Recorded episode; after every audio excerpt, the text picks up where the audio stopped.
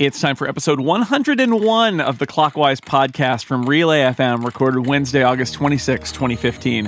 Clockwise, four people, four technology topics, 30 minutes.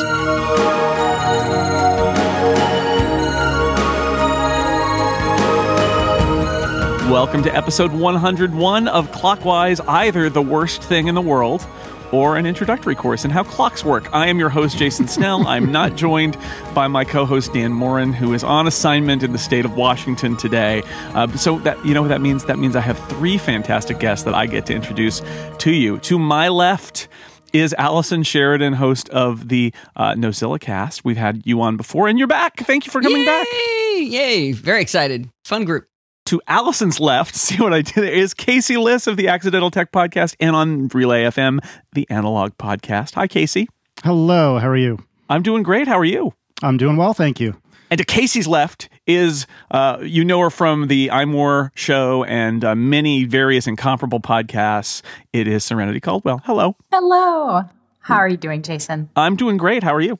I'm doing well.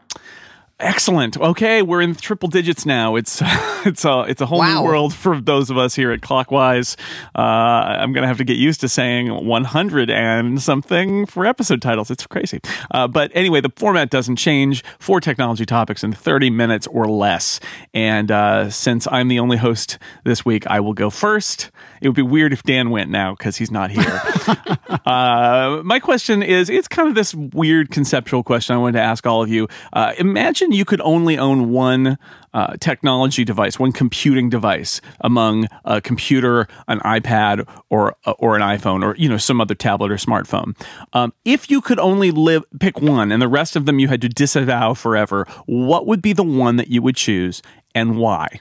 And let's start with Allison. This is such a mean question. It is. You know, I've, I've got the watch and the phone and the iPad and the small MacBook and a bigger MacBook Pro, but I would have to say just my MacBook Pro um, because it's kind of the superset doing everything that uh, all the other devices can do. And I'm assuming I still get to keep things like iMessage and everything that works through uh, because the phone exists. But uh, I, I couldn't do my podcast certainly without it. And uh, if I had to have one thing, it would it would have to have a real keyboard on it. I'm afraid.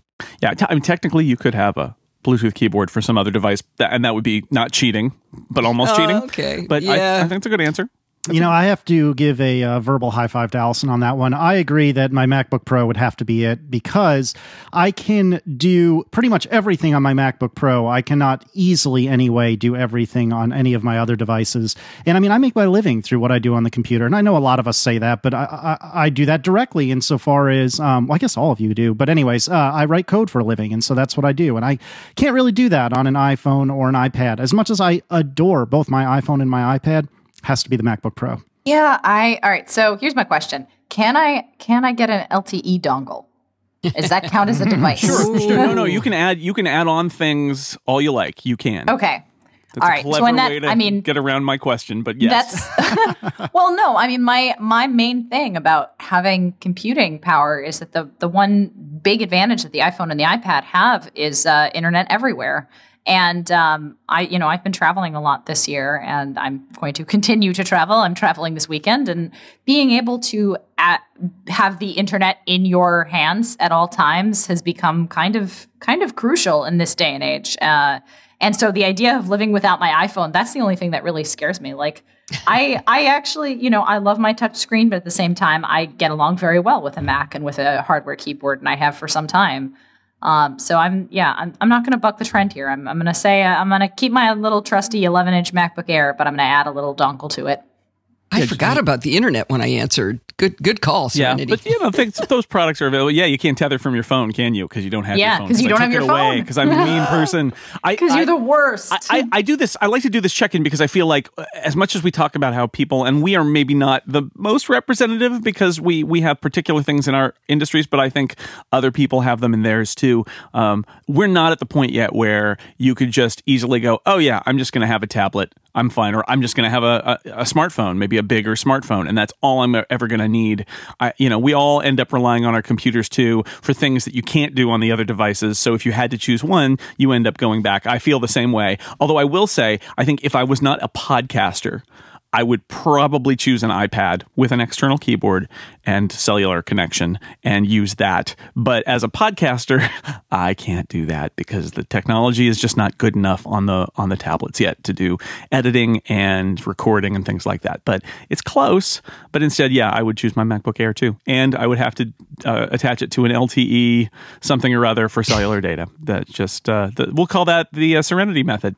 Uh, anyway, thank you. We've proven something here. I'm not quite sure what it is. Let's move on to our next topic. Allison, what do you have for us? Well, I have a question. All of you are very high end Apple users, and I'm curious do you ever call Apple Care yourself for software support? So I guess that would be to Casey. Uh, no, I have never done so. I, in fact, I had accidentally poured water on my wife's um, MacBook Air twice.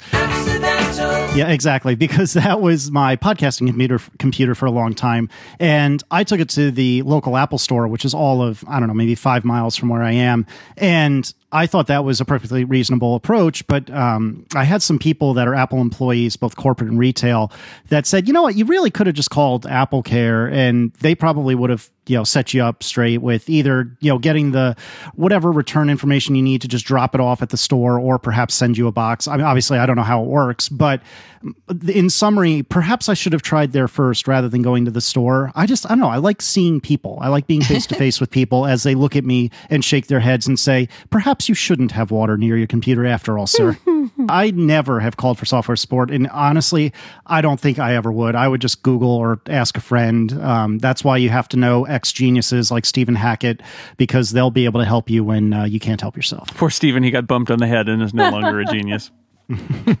exactly. Yeah, you know, I um I will occasionally call Apple Care, but more as a uh, I'm writing a how-to article and I want to mm-hmm. confirm that something does or does not work.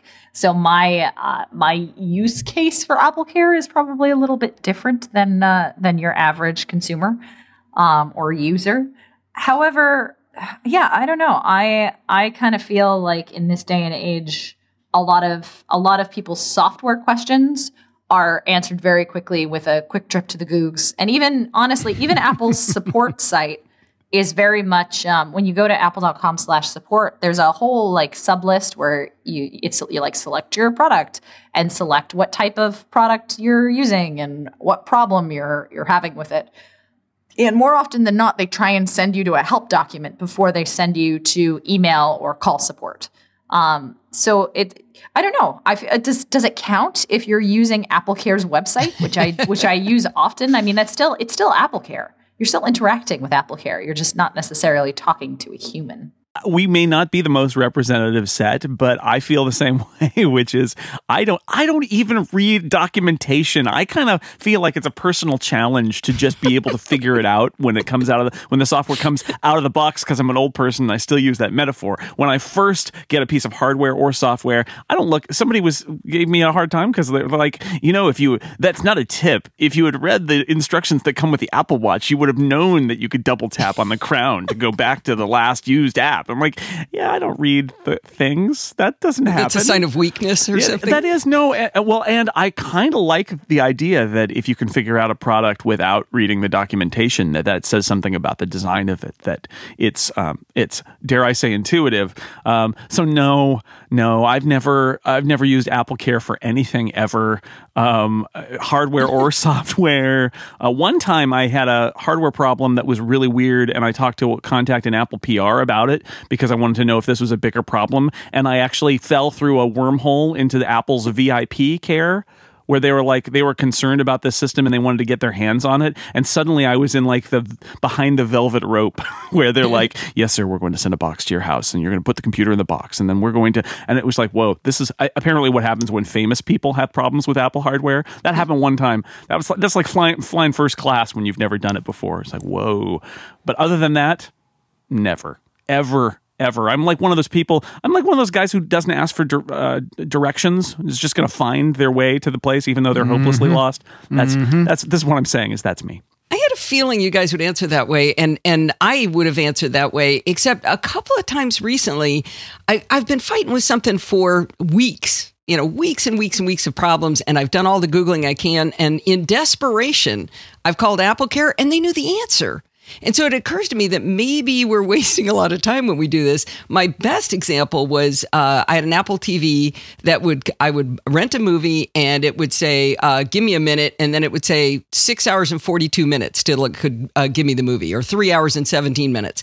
And so I would uh, I would ask for my money back. They'd give me my money back. I'd go over to Amazon, buy it, rent it there, and then this happened again and again and again. Finally, just on a lark, I called Apple and they said, "Oh yeah, there's this secret reset that isn't any of the resets you know about. It's this. It's like a cheat code on a on a game console kind of thing, where you know down down up up left left lift your right foot up kind of thing."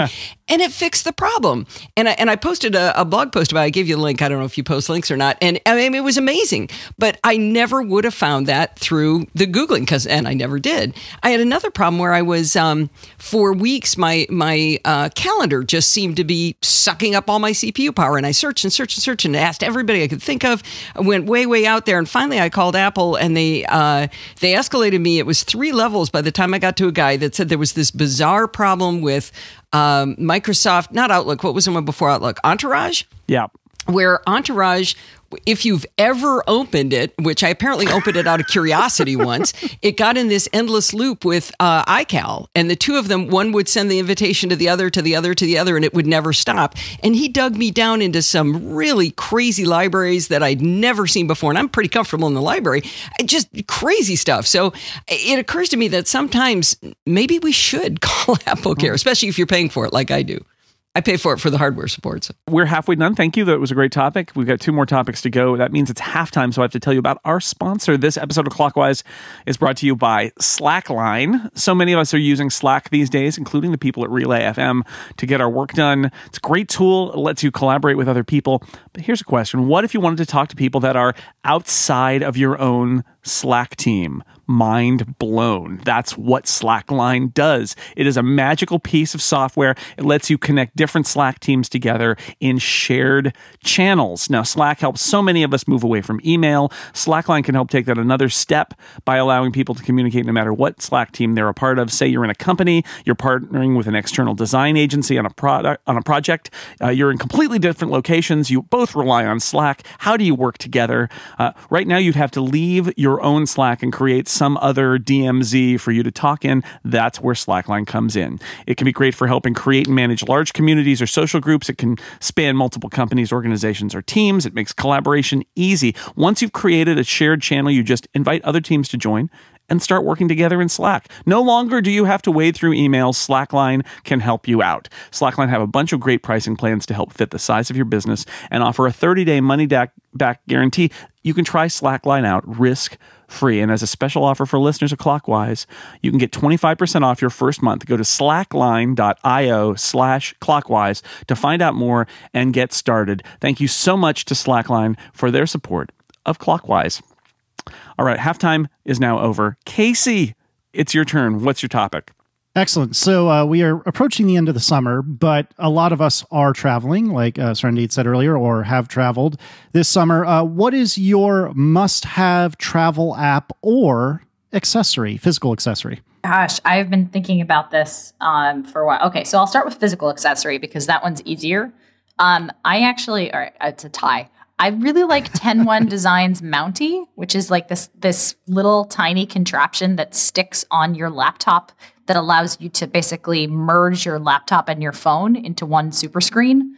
So it's just it's like a little dongle. It just snaps onto the side of your Mac, and then you can either, depending on the insert you put in it, you can either attach your iPhone or attach your your iPad to it. And it sounds ridiculous, but it's really useful when you're say working on an airport or in an airplane and you don't have a lot of physical space to put things down. Um, and you'd rather, you know, obviously having to touch screens in the air is a little bit hard uh, rather than just like holding it in your hand. But I like it a lot better. Um, as for app, oh god, that that is hard. I don't know. I, I don't really have a, a favorite travel app. It used to be Flight Track, um, but I, I'm finding I'm I'm using that a lot less. Can I say Passbook? Passbook is great. I love being able to. It's a built-in app, but you know, being able to uh, get through security with uh, with online boarding passes probably makes my life a million times easier. Yeah, that passbook I didn't think of. That's a really good answer. Yeah, that is good. This is this is a tricky question. I am going to refer people to the show notes where you'll see a link to my story for iMore. about Yay. about a road trip that I just took, a 2,000 mile road trip uh, up to Seattle and back, and I've mentioned that on the show before. So picking a- out of there, I'd say app wise, um, we got a lot of use out of Yelp. Uh, honestly, I mean, Yelp is using Yelp is kind of an art because everybody there's always going to be a negative review, but uh, sometimes the positive reviews and the negative reviews both tell you things about whether this place is uh, worth going to and lets you filter out the stuff that seems like you're just not interested. Um, and we managed to not eat at a chain restaurant. Essentially, I mean, there were a couple local chains with like two locations or whatever, but we we didn't eat at a chain restaurant on the entire ten day trip, and all our meals were good. So I would say Yelp, and uh, I'll throw in iExit if you're on a freeway. I still use iExit some because it recognizes what freeway you're on and it groups uh, upcoming point, uh, points of interest by freeway exit. Which, if you're on a long drive on an interstate, that's very useful. So I'll throw that in there. And then uh, in terms of hardware, uh, I've got a, uh, a Scosche 2 USB charger in our in our front of our minivan so that we can plug in iPhones and keep them charged or iPads and I bring I have a, a little it's like a power strip uh, block from Belkin.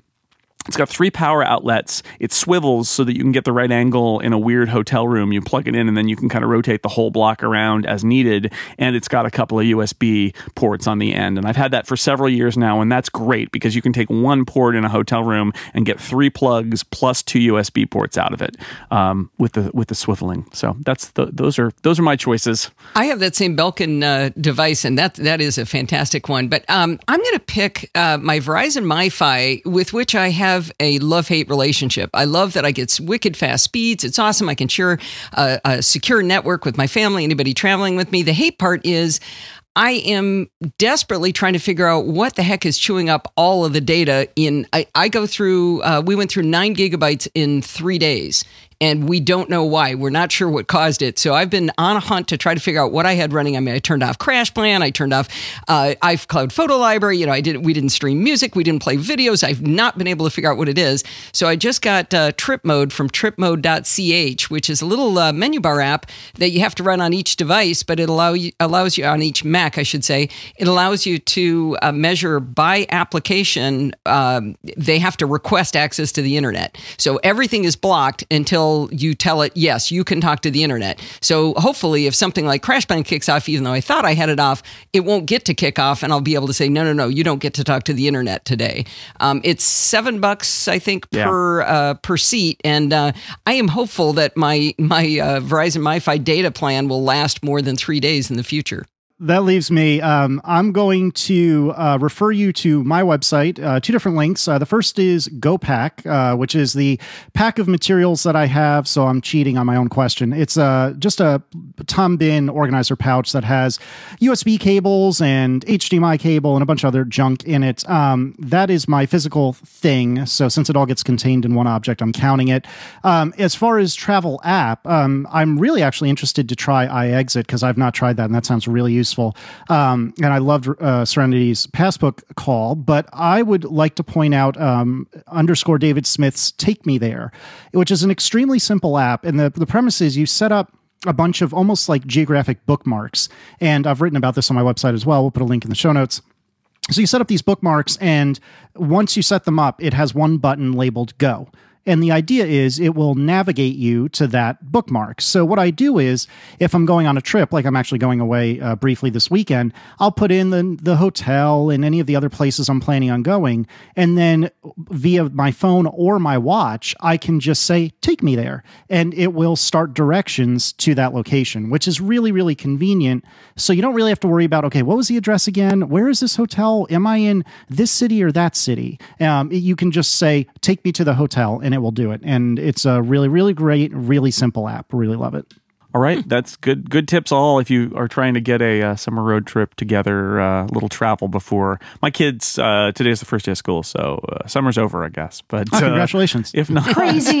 yeah, oh no, they're out of the house. It's great. Uh, Serenity, it's your turn. What's your topic? All right. Um, well, there's a nasty rumor going around that uh, Apple's one to one program may not be around much longer.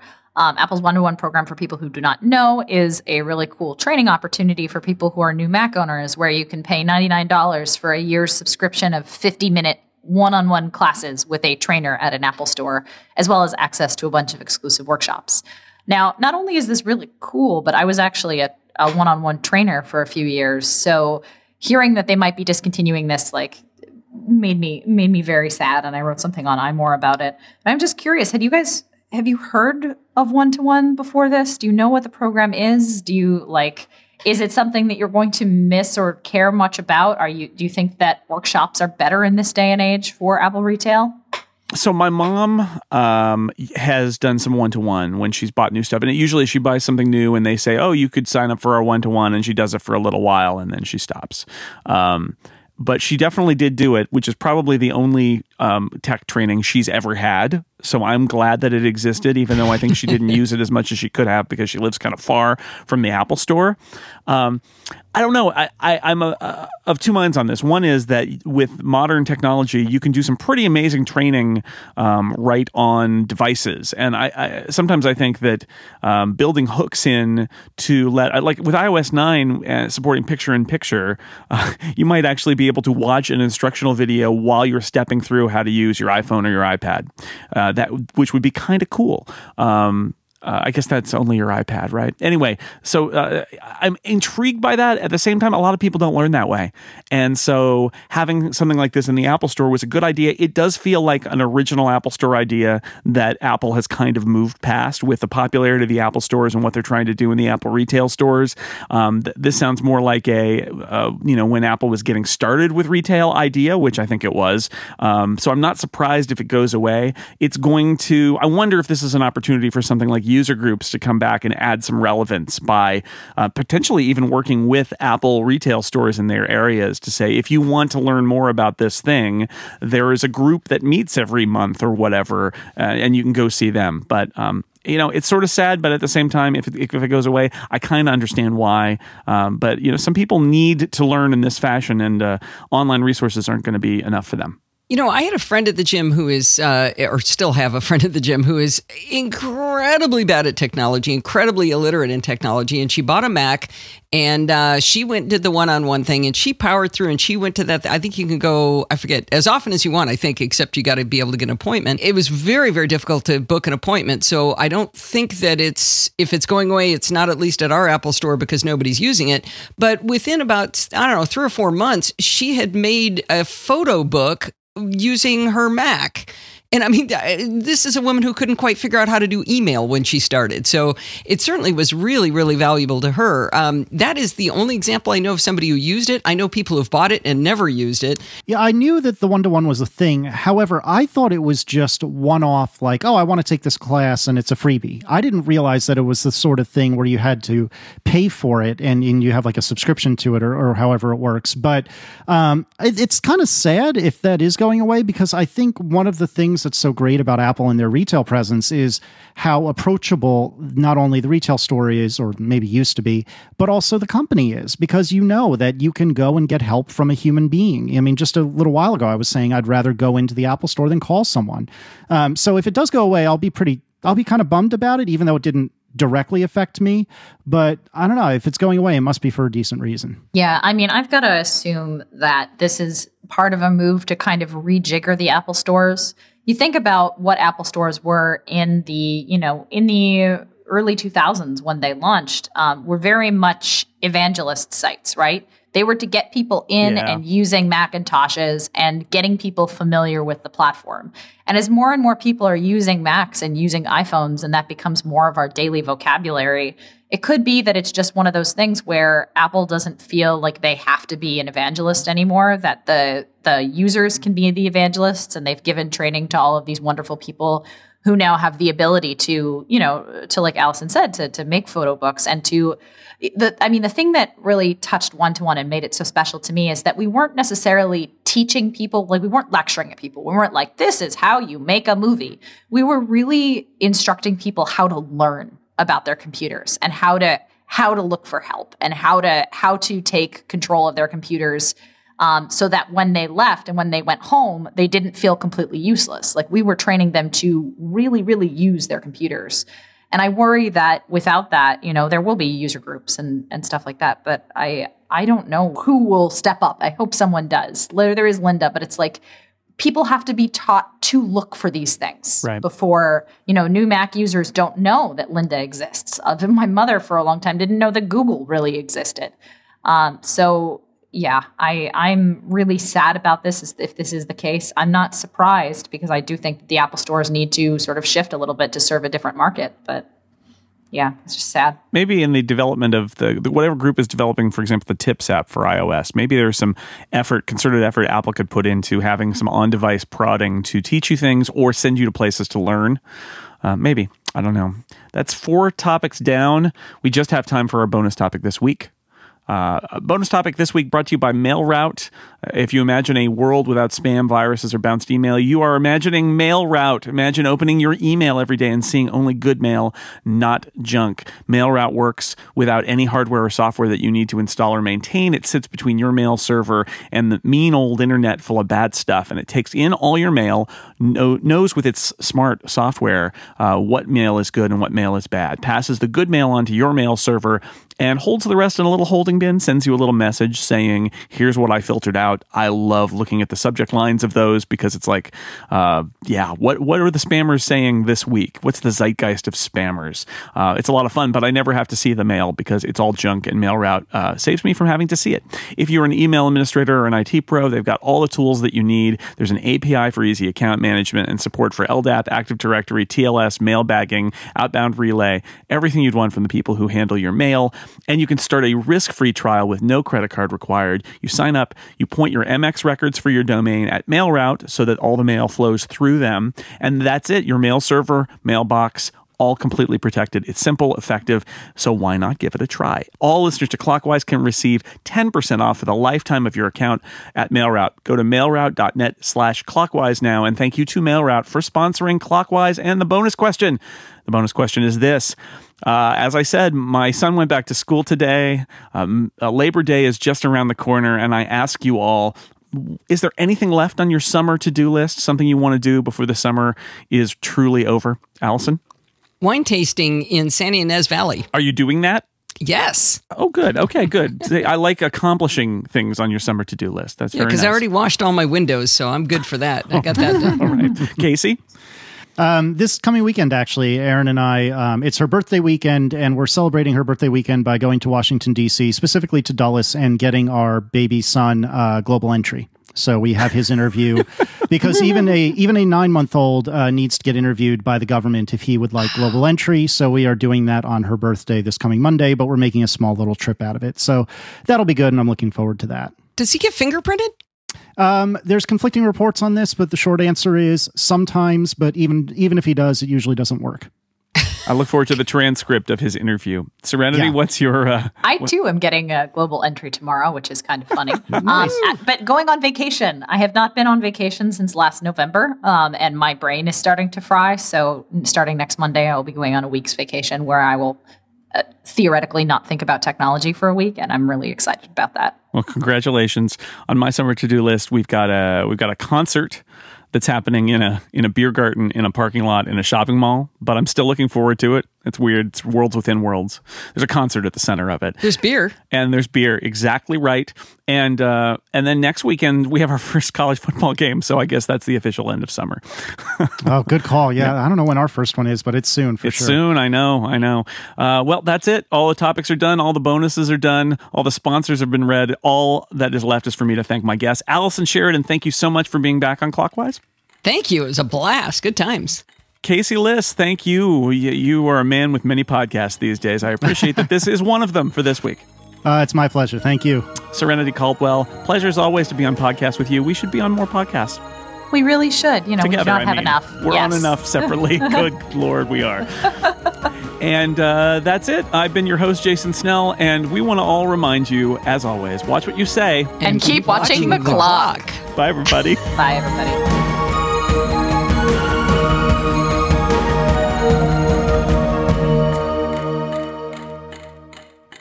And keep And keep watching the clock. Oh my God, we're such disasters. I think it was worse. Yeah. Oh God, that's awesome.